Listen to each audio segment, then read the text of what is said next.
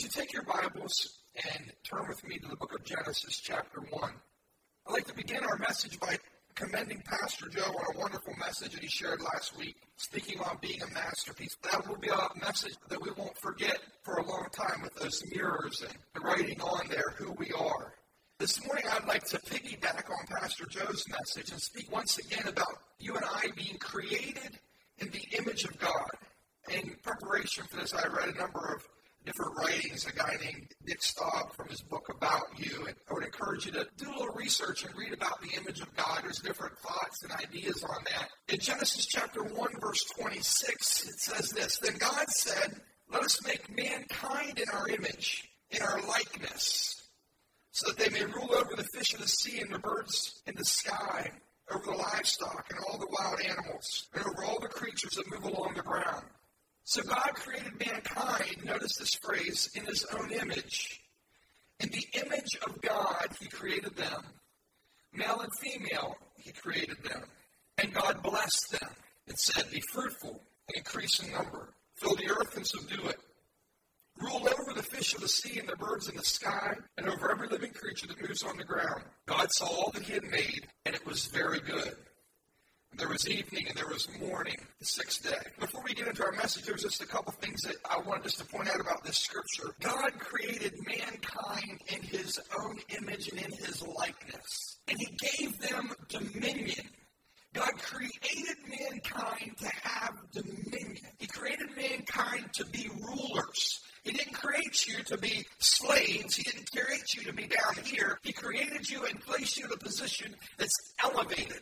And he said for you to take dominion and he said for you to be fruitful. God desires for us to be fruitful. He doesn't desire for us to, you know, when you're fruitful, you multiply. God doesn't desire for us to be subtracting from things and pulling away from things. God made us to be the head and not the tail. That's what He designed us and He created us for. Pastor Joe mentioned on this last week. When God created man, you'll also notice this everything He made, He said it's good. Now, if you've never been to a national park, I would encourage you to get online and look at Yosemite National Park, Yosemite Valley. When you pull in, there's a tunnel there. When you come through that valley, through that tunnel, and it opens up, and you see the Yosemite Valley before you, and you see numerous, probably four, probably four or five huge waterfalls that you can see. You stand back and you're like amazed, you're like, wow, this is gorgeous. You know that there's a God, that there's a creator. You watch these nature shows and you see all the fish and the different types of animals and how diverse they are. You look and you say, wow. You know, look at one of these, uh, like Australian reefs and stuff like that, where all these different tropical fish are. And you're like, God, you're incredible. Well, God said, that's all good. But when He finished making man, He said, it's very good. Why?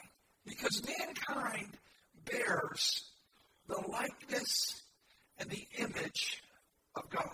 Whenever people look at us, we can't see God. I want you to know that from the heavens, when people look and they see God, that you and I bear His image. We were created in His likeness. There's something about you that has God's stamp upon you. It shines through. It's in all of mankind. Whether someone is born again or whether someone has never heard the name of Jesus, mankind is created in the image and in the likeness of Almighty God. Now, as we say that, man being made in the image of God is an audacious claim. If I were to, the one who came up with that notion, we would say certainly that's an arrogant claim. How could you say you are made in the what a claim to say that I am made in the image of God. If a man would claim that, we would say what pride, what arrogance. However, it was God who said that. We all know that we're not gods. We are powerful. You're a lot more powerful than what you think you are. But you're not all powerful. We have knowledge. You have the ability to gain much more knowledge than what you realize you can. But you're not all knowledgeable, all knowing. You have wisdom. And as you seek the Lord, He'll give you more wisdom. But you haven't obtained all wisdom. You and I have been created in the image. When it says that we are in the image of God, we have been created in His image. The Hebrew root word of the Latin phrase for image of God, imago Dei, means image, shadow, or likeness of God. The one author wrote that you are a snapshot or a facsimile of God. At the very least, this means that humans occupy a higher place in the created order because we alone are created with God-like characteristics. If you're listening, I would like you to listen to this one phrase, this one sentence. You might want to jot it down. You will feel the greatest pleasure and wholeness when who God made you to be is fully developed and expressed in you. Let me say it to you one more time. You will feel the greatest pleasure and wholeness when who God made you to be is fully developed and expressed. When you and I become who God created us to be, that's where we're going to find our greatest satisfaction and significance. The question is, is in what ways are you created in the image of God? How are you God-like? How are you like God? How do you reflect His image? If we could take a snapshot of God, what would we see? And what would it reveal about humans who have been created and designed in His image? I have a number of things, and I want you to just bear with me quickly. The first one is you're creative because God is creative. In the beginning, in Genesis chapter 1, verse 1, it says, In the beginning, God created the heavens and the earth. We know that God is creative, and every human makes things. Every human does. Artists make things with paint. Poets and writers and philosophers and lawyers make things with ideas and the compelling use of words. Doctors make people healthier and consultants make organizations better. Manufacturers, construction workers make things with raw materials. Chefs make things with fruits and vegetables, meat and spices. Every human being has the capacity to make things, to create, because we're all made in the image of a creative God. I want to say to you that you are much more creative than what you possibly know. Inside of this room, listen to me. Inside of this room are books that have yet to be written. There are pieces of equipment that have yet to be designed. There are answers to life's problems and solutions that have yet to be discovered because you have not allowed God to bring to fruition the creativity that is inside of you. Yet many people will say, well, I don't know, I'm not really that creative. You know, the crazy thing is, is that inside of us, we bear the very image and the likeness of God. We serve a creative God. So there's problems that you're facing that if you'll allow, if you will draw from His strength that's already placed inside of you, you will be able to find solutions to problems. You'll be able to find answers.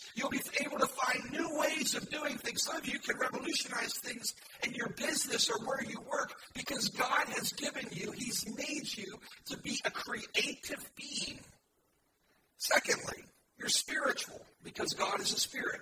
In Genesis chapter 1, verse 2, it says that the Spirit of God was hovering over the waters. Every human possesses spiritual aptitudes and capacities.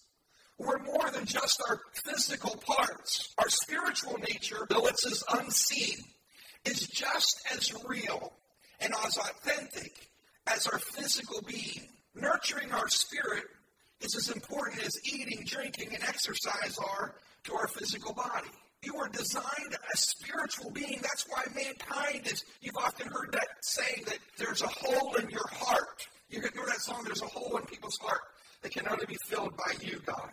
There's a God-sized vacuum. There's a God has created us as spiritual beings, so there's a part of us that longs to have that place in our heart filled. And mankind looks and searches for answers. Mankind is a spiritual being. That niche can only be fulfilled by spiritual things. You can't stick money in that hole. You can't stick victories in that hole. You can't stick success in that hole. That hole will only be filled by Jesus Christ. So mankind is a spirit, is a spiritual being. Third thing, you're a communicator. Look at your wife. Say, baby, I'm a communicator. If you're single and looking for a wife, just say, hey, I'm a communicator. Twitter, you know, put on your account out there. You have the capacity to communicate because God's a communicator. God said, Let there be light, and there was light. Genesis 1 3. Anthropologists agree that the emergence of symbolic language, first spoken then written, represents the sharpest break between animals and humans. The human ability to think and reason, to use language, symbols, and art far surpasses the ability of any animal. Did you ever notice sometimes people say, Well, I, am not really good at communicating? Do you ever notice that there's people, it, it amazes me, people who are blind and deaf, yet they still find ways to communicate. People who are deaf, they learn to communicate. People who are blind, learning to communicate. One of the things that if they want to torture people, if they want to torture people, what do they do? Or if you want to punish the worst offenders, you put them in solitary confinement. What do they do with prisoner of war people? They would lock them in places by themselves and they would stop them from trying to communicate. And they would be happy. They would find strength whenever they could tap out a message to the person next to them. Even if it meant they would be beaten or abused or their privileges taken away, they would do whatever they could simply to communicate in some way. You and I were created as communicative people. We're designed to communicate to others. Look to the person next to you and say, I'm, I am a communicator. This gift was bestowed when God's image was imprinted on us. That's why your wife gets ticked off at you when you fail to communicate. The next thing is you're intelligent. You were created in God's image and you have the ability to communicate. You were created in God's image and you are intelligent because God is intelligent. He said, You're created in His image. He's intelligent. The Bible says that in the beginning was the Word, the Logos, a Greek word meaning reason or logic. And the Word was with God, and the Word was God. Logical, sequential thoughts flow from the orderliness of God's mind. I want you to think about people have this idea that man came from, we don't know where he first got started, but somehow there was like a one cell, and that's where man came from. And these are the people, they look at us and they think that they're educated and that they're intelligent and that we're just kind of like backwoods, crazy people because we believe that there is a God who created all things. For many people, they think that sounds like a fantasy. That's like a fairy tale. That's a fairy tale that there's an all powerful God who created things. Or, I want you to just imagine your human eye, the complexity of a human eye, and how it works and how it functions.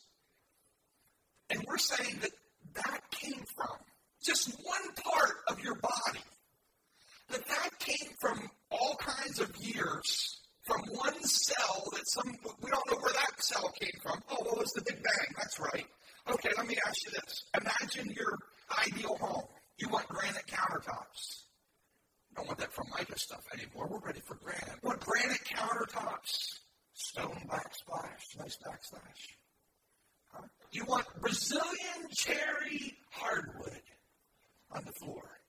You want a certain type of Berber carpet in this bedroom, and, and, and you want slate in the entryway. Well, wait a minute.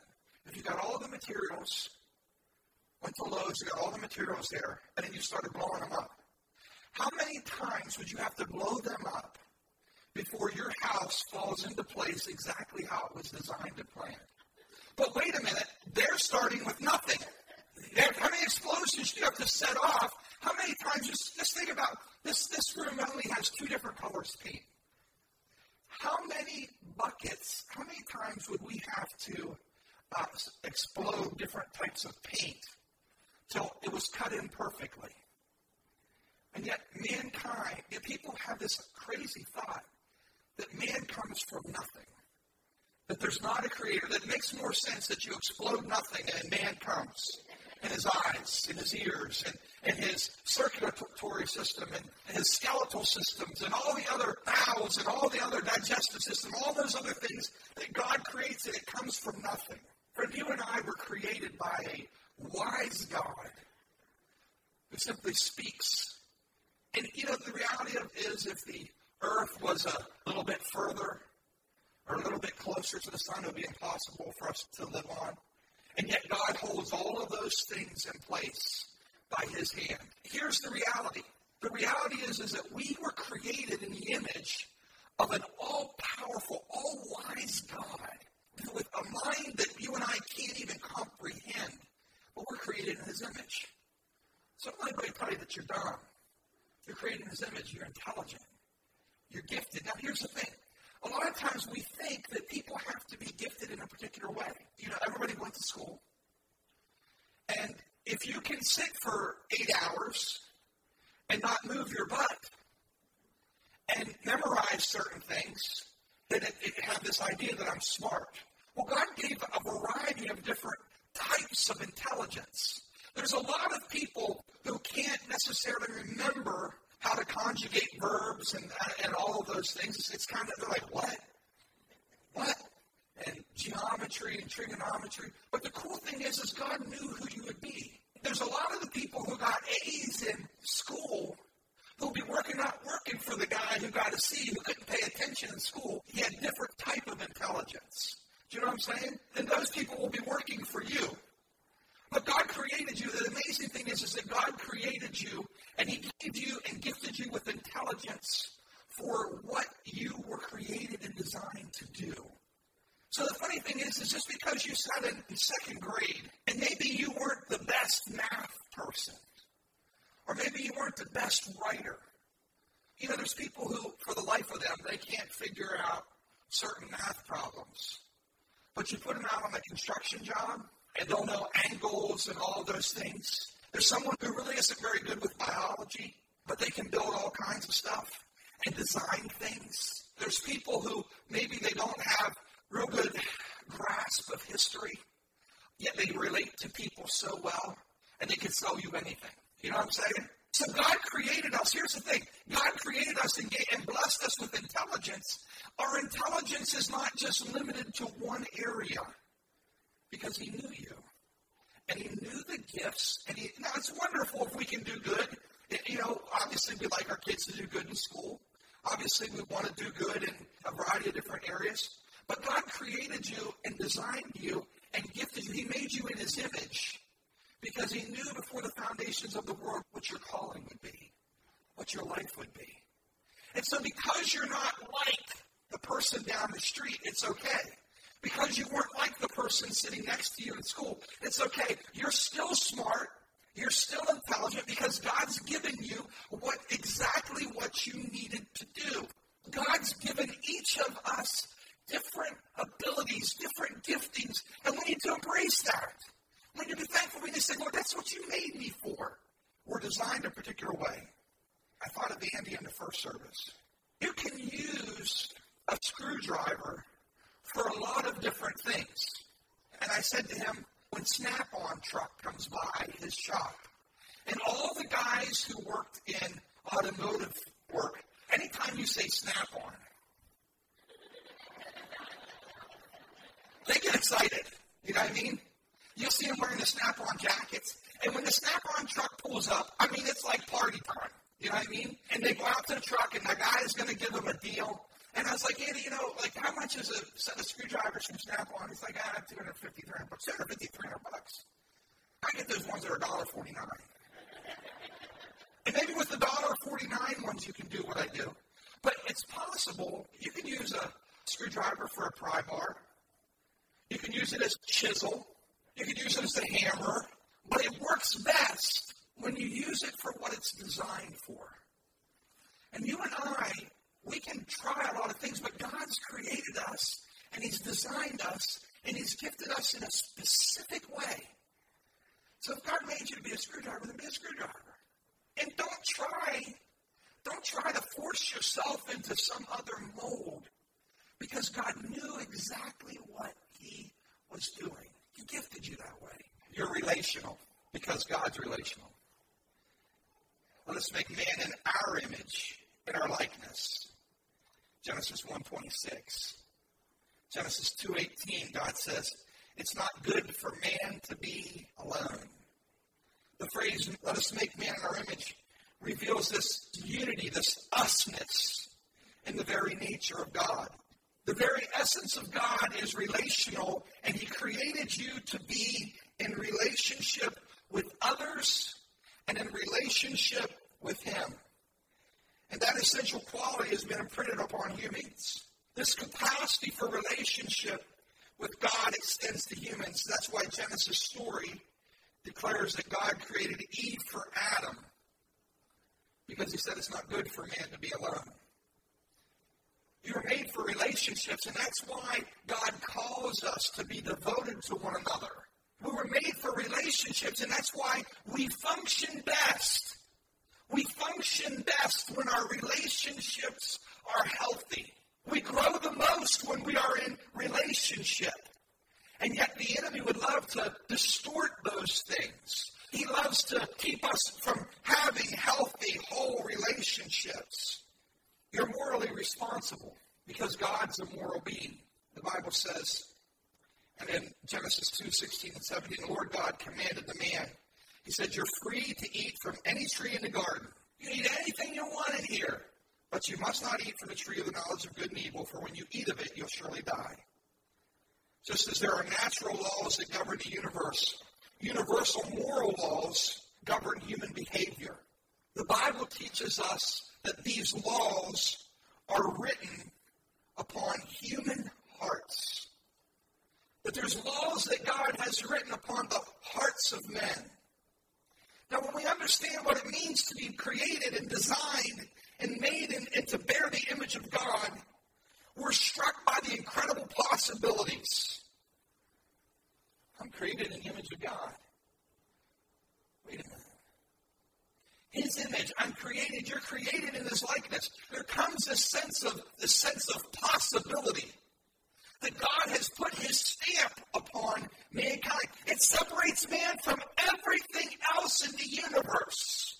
We bear the image Mankind, whether you are born again or not, mankind bears the image of God. He's created with godlike characteristics. So we're struck by the incredible possibilities. And then we're also struck by the tragedy of unrealized potential. Do you realize who you can be? Do you realize what you can do? I believe that one of the things the, when we stand before God, one of the things about the Bible says it'll wipe away every tear from their eye.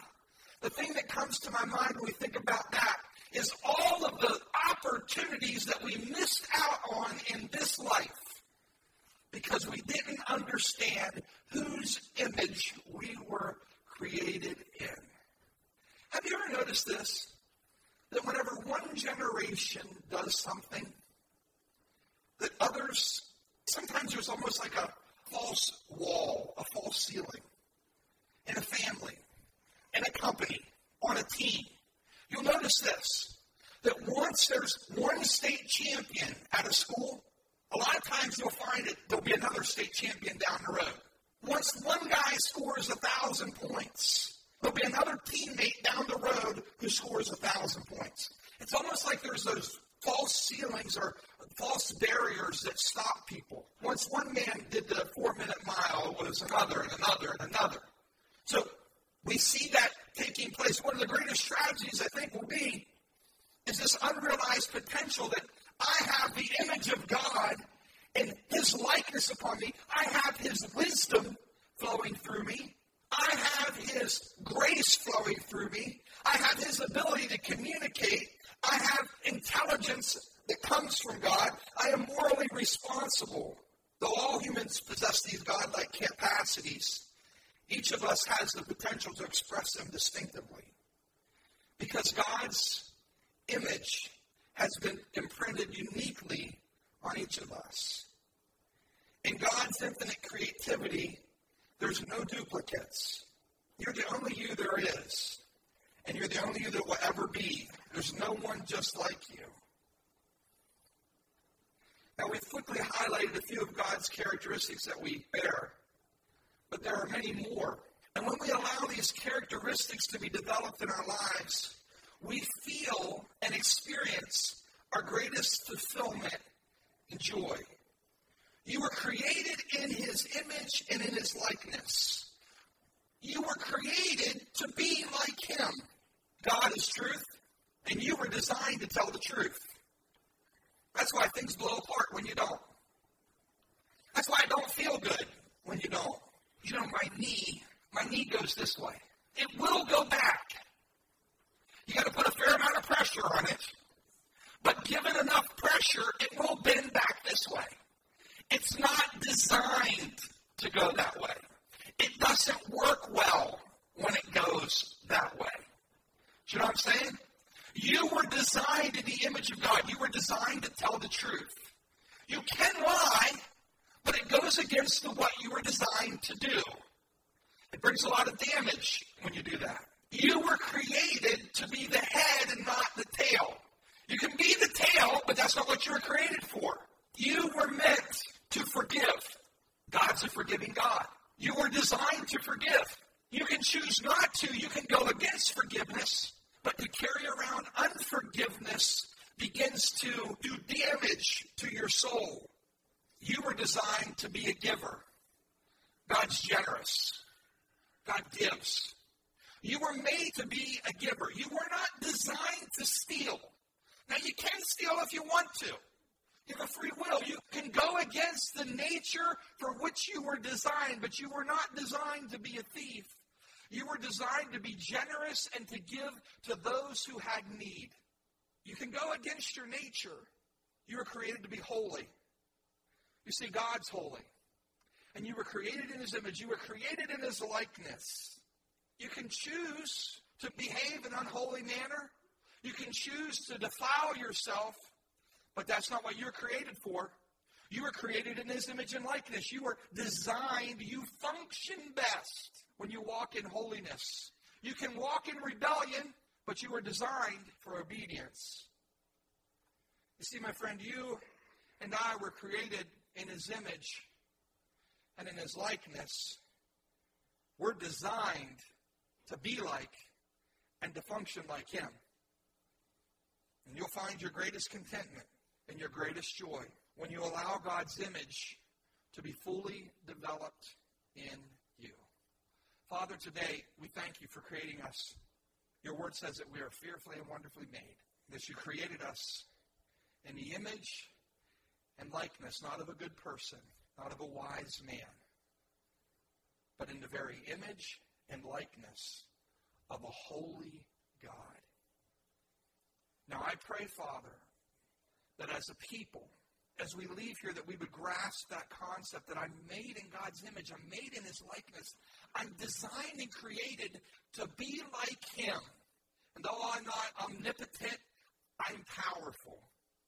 I was created to be powerful. And though I'm not all knowing, I was created with this incredible ability to have knowledge. I don't have all wisdom, I'm created with the capacity to receive astronomical amounts of wisdom that far surpasses those around us because I'm created in your image and in your likeness. My Father, I pray as we leave here, I know that the enemy would love to scar or distort the image of God. But I thank you, Lord, that your image will be seen in and through us. I pray that we would see it again and again. That we'd realize that's why I'm happy when I tell the truth. That we'd realize that's why I'm, I have the most peace when I give. That's why I find the most joy when I forgive. That's why that release comes. That's where that contentment comes. I praise you for that, Lord, in Jesus' name.